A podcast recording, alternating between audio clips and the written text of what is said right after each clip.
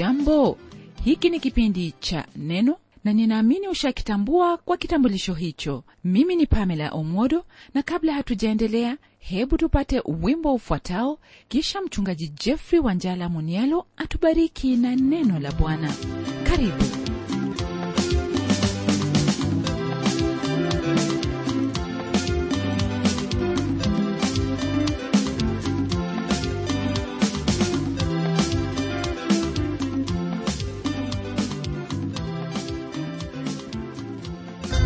yangu ndugu msikilizaji kujumuika pamoja nayo kwenye siku hii ya leo katika fursa hii ambayo mungu ametupa ili tushirikiane katika neno lake.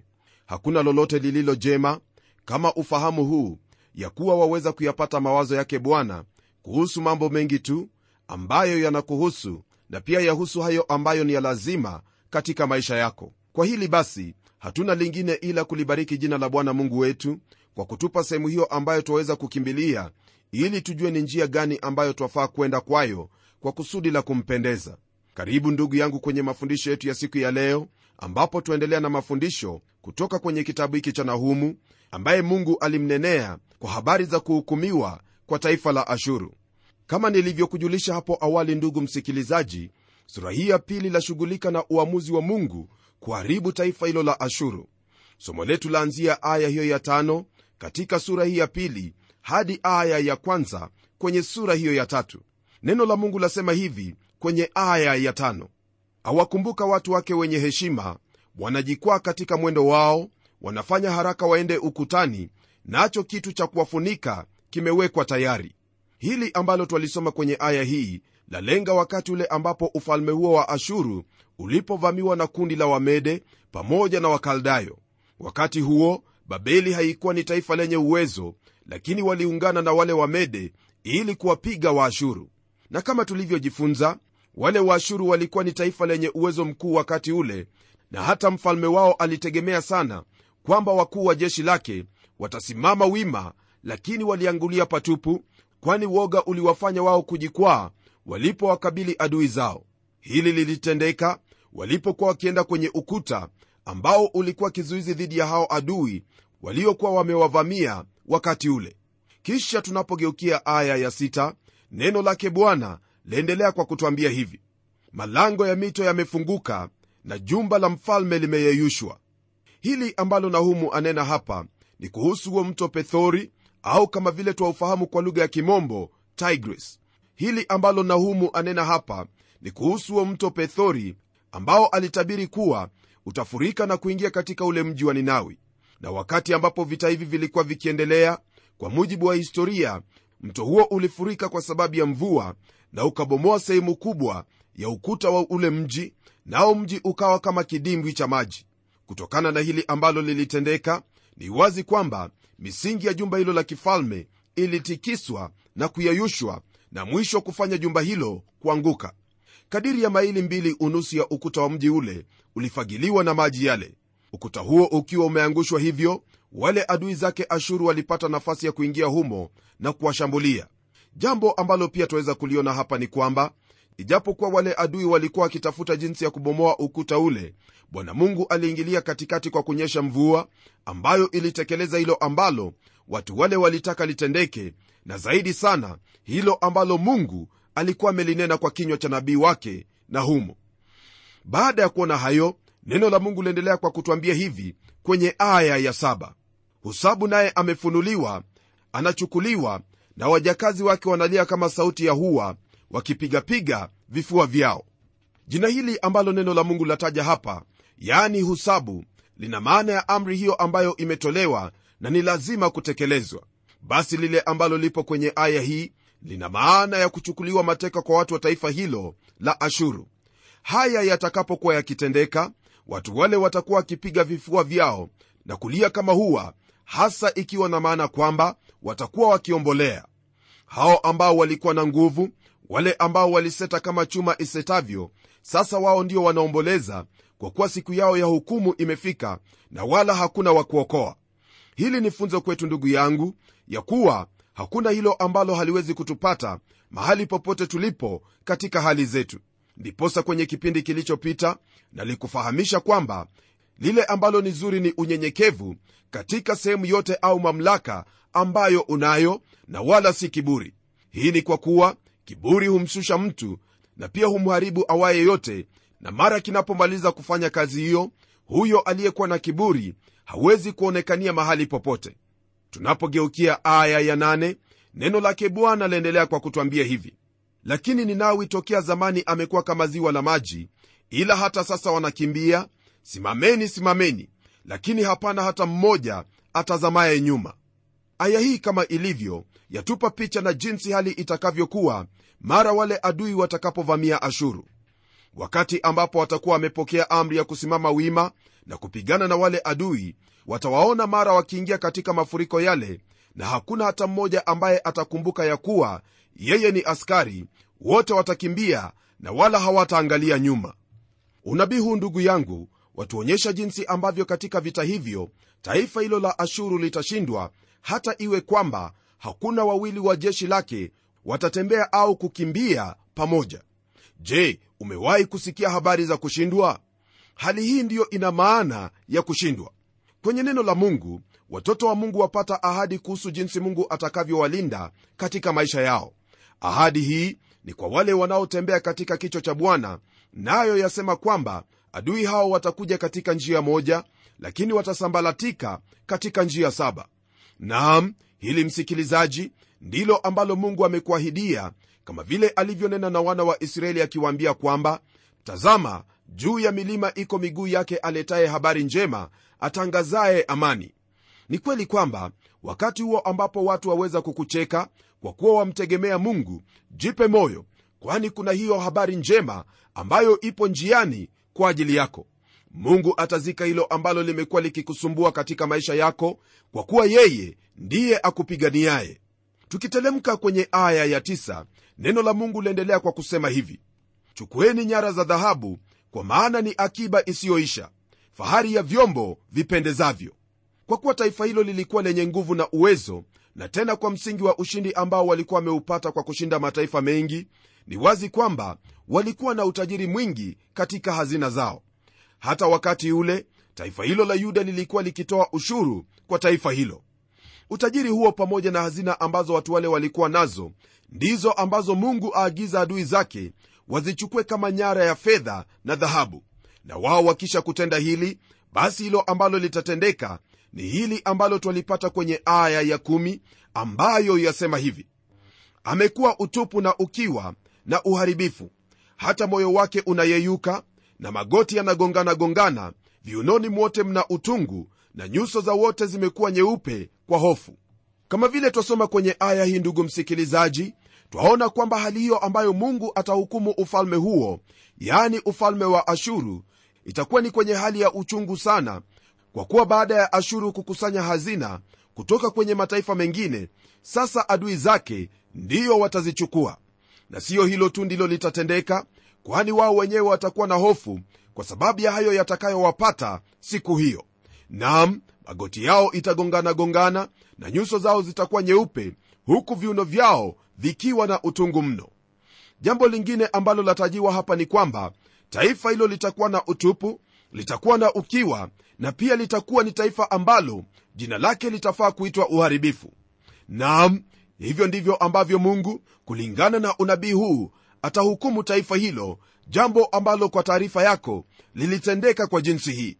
Wakati huo ulikuwa ni wakati mgumu sana kwa ashuru kwa kuwa walifahamu ya kuwa ulimwengu wote wa wakati ule ulikuwa wawachukia kwa sababu ya udhalimu wao. Ulikuwa ni wakati wa hofu pamoja na kuogopa hayo ambayo yalikuwa yawe juu yao wakati ule. Na pifu kwenye aya ya 11 neno lake bwana laendelea kwa kutwambia hivi. La simba li wapi? Yule na mahali walishapo wana simba pa wapi? Hali walipotembea simba mume na simba mke na mwana simba wala hapana aliyewatia hofu kunena kuhusu simba huenda nahumu alikuwa akitajia hasa nenda huri iliyotumiwa na mataifa mawili yani ashuru na babeli.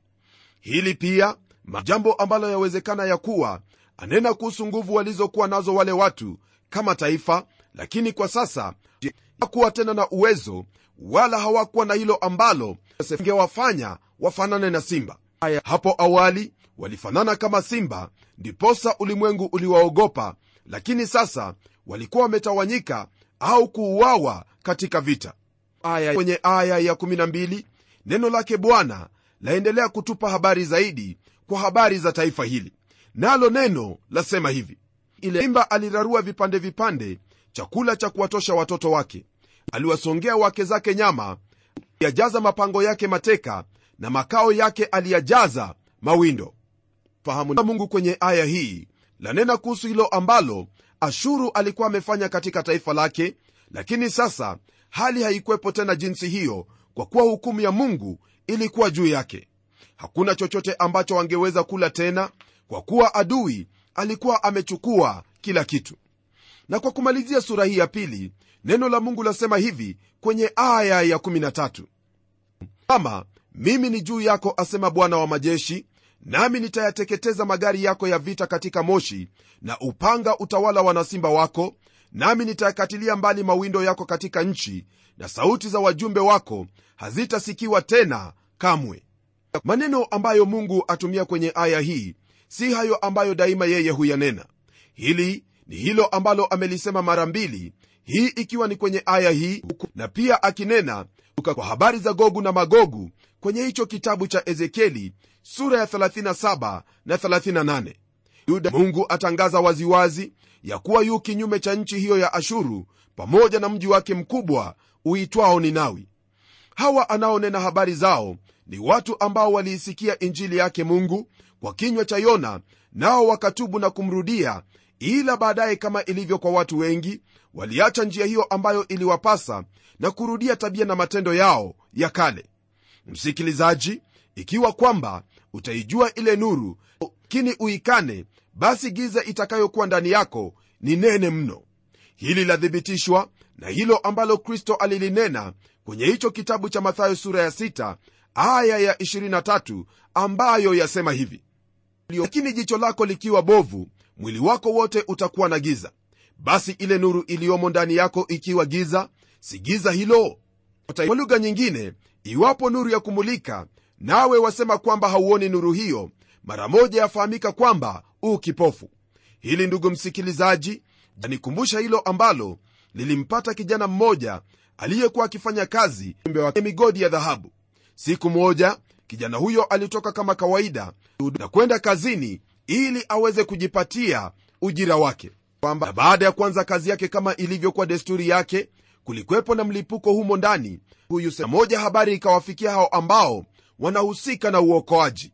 Walipowaokoa watu wote pamoja na yule kijana mara walipofika nje kijana huyo aliuliza ni kwa nini taa haijawashwa. Mara moja watu wale walifahamu kwamba yule kijana alikuwa amepofushwa kwa mlipuko huo. La muhimu kwako kufahamu ni kwamba wakati wote ambapo watu wale walikuwa kwenye mgodi ule ambamo mlikuwa na giza hakuna mtu yeyote alifahamu ya kuwa kijana huyo alikuwa amepofushwa. Na hata yeye mwenyewe hangeliweza kutambua ya kwamba amepofushwa kwa sababu alifikiri ya kuwa taa hizo bado zilikuwa zimezimwa. Hali kama hiyo ndugu msikilizaji ndiyo ambayo imewapata wengi. Yani nuru ya mungu inawaangazia lakini wao hawawezi kuona. Ndiposa kristo akasema kwamba basi ile nuru iliyomo ndani yako ikiwa giza si giza hilo? Watu wale wa ashuru walikuwa nayo nuru lakini waliikana na mara walipokana nuru ile wajibu wao ulikuwa ni mkubwa mno.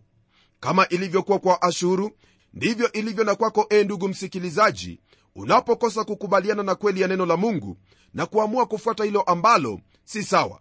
Ni lazima katika kufanya hilo basi ugumu ukupate na hukumu ya mungu kukupata maishani mwako. Ni kawaida kuona watu wakiikana kweli iliyopo hata kwa habari za maisha yao.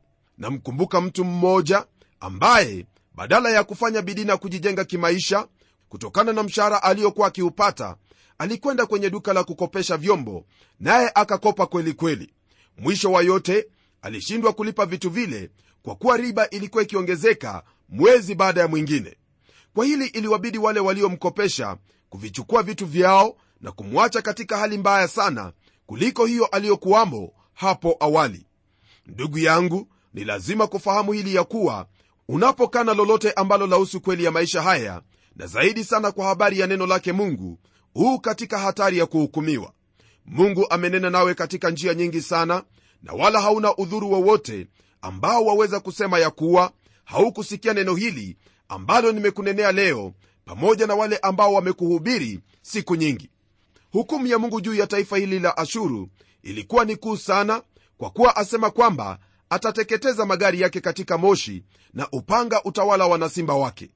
Wanasimba hawa ni hao vijana chupukizi ambao taifa hilo liliwategemea katika ulinzi wao lakini wao pia wataanguka kwa upanga.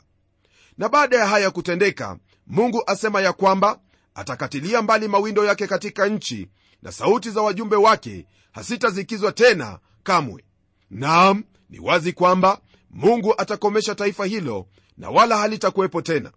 Kumbuka kwamba zaidi ya miaka 1 hapo awali mungu kwa neema yake aliwaletea ujumbe ambao kwa toba yao aliuokoa na kuhurumia mji huo na wala hakuuhukumu kama vile alivyokuwa amekusudia. Ila baadaye walipotoka na kurudia njia zao za zamani ilimbidi mungu kuwahukumu. Atawaharibu atawaondosha toka kwenye uso wa dunia na wala hawatahesabiwa tena katika jamii ya ulimwengu. Na hivyo ndivyo ilivyotendeka kwani leo hii haumsikii mtu hata mmoja anayeitwa mwashuru jambo la kukufahamisha ya kwamba iwapo umempa mungu kisogo hiyo ina maana ya hukumu juu yako kutoka kwake. Ndugu msikilizaji fahamu hilo ambalo nimekwambia na ulitie katika moyo wako maana unapompa mungu kisogo kwa njia yoyote ile lile ambalo hasa wamwambia ni kwamba u tayari kuhukumiwa nawe. Na je ni nani atakayeweza kusimama katika hukumu yake mungu? Hakuna.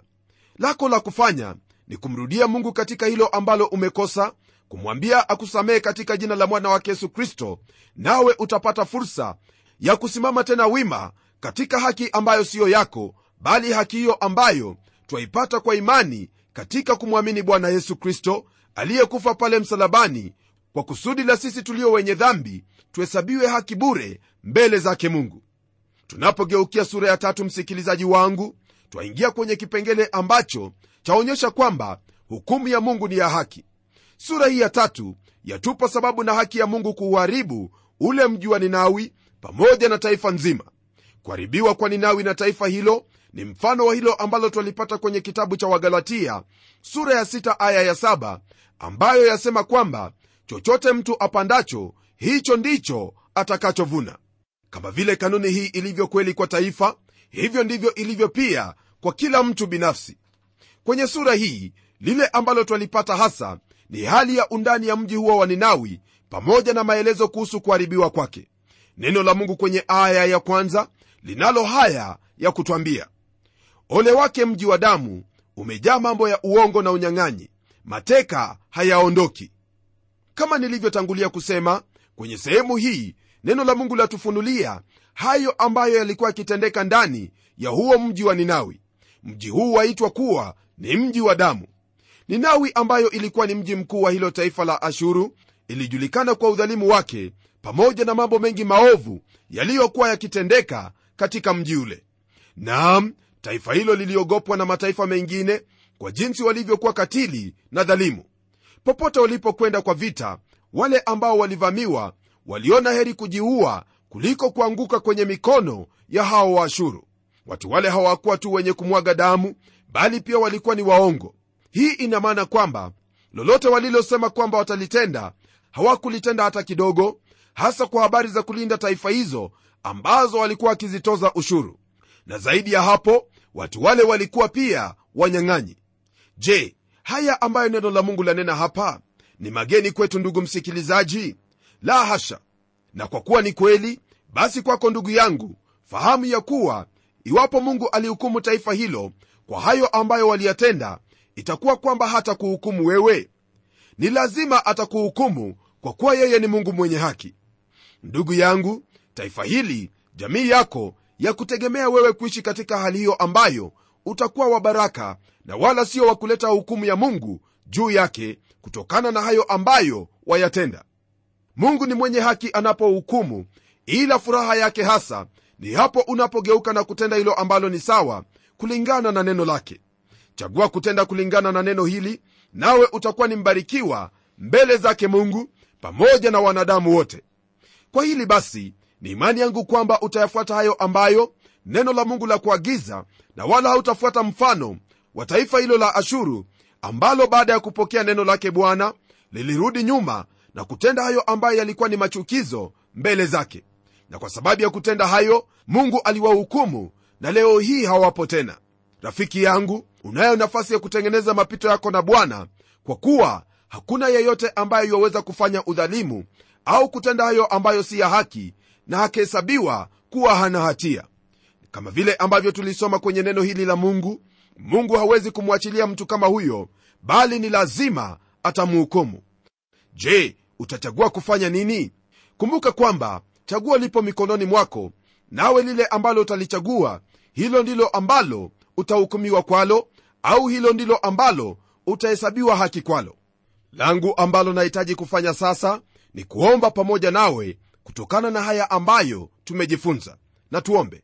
Baba mungu katika jina la bwana wetu yesu kristo na kushukuru kwa haya ambayo tumejifunza kutoka kwenye neno lako hasa kwa ufahamu ya kuwa huwezi kumhukumu awaye yote bila sababu na bila kumpa mwanga wa hilo ambalo afaa kutenda. Kwa hili twalibariki jina lako na kuliinua kwa kuwa twafahamu ya kwamba wewe si mwepesi wa hasira kutokana na haya ambayo tumejifunza leo hii. Naomba kwa ajili ya ndugu yangu ikiwa amejihusisha na mambo ya kumwaga damu uongo na unyang'anyi bwana leo hii amelisikia neno lako ya kuwa wewe huwahukumu watu kama wale.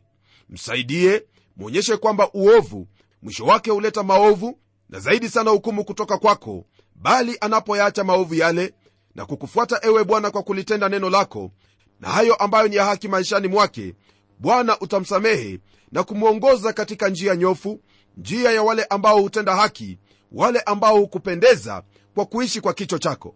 Haya nayaomba kwa imani kwamba ndiyo utakayomtendea maana nimeyaomba katika jina la yesu kristo aliye bwana na mwokozi wetu. Amen. Ndugu msikilizaji naamini ya kuwa umeelewa jambo hili ya kuwa haiwezekani hata kidogo mungu kumhukumu mtu iwapo hajampa nafasi hiyo ya kufahamu kweli. Wewe umeifahamu kweli basi tembea katika kweli hiyo nawe utakuwa salama. Kweli hiyo hauwezi ukaipata kwenye sehemu nyingine yoyote bali utaipata kwenye neno la huyu mungu ambaye amekufunulia haya kwa njia hiyo moja tu ambayo ni ya yesu kristo ambaye ni njia kwa mungu baba. Maana pasipo yeye hatuwezi kutenda hilo ambalo latufaa au lamfaa mungu katika maisha yetu. Neema yake iwe pamoja nawe unapotenda hayo ambayo ni ya kweli na haki maishani mwako. Mimi ni mchungaji wako jofre wanjala munialo na neno litaendelea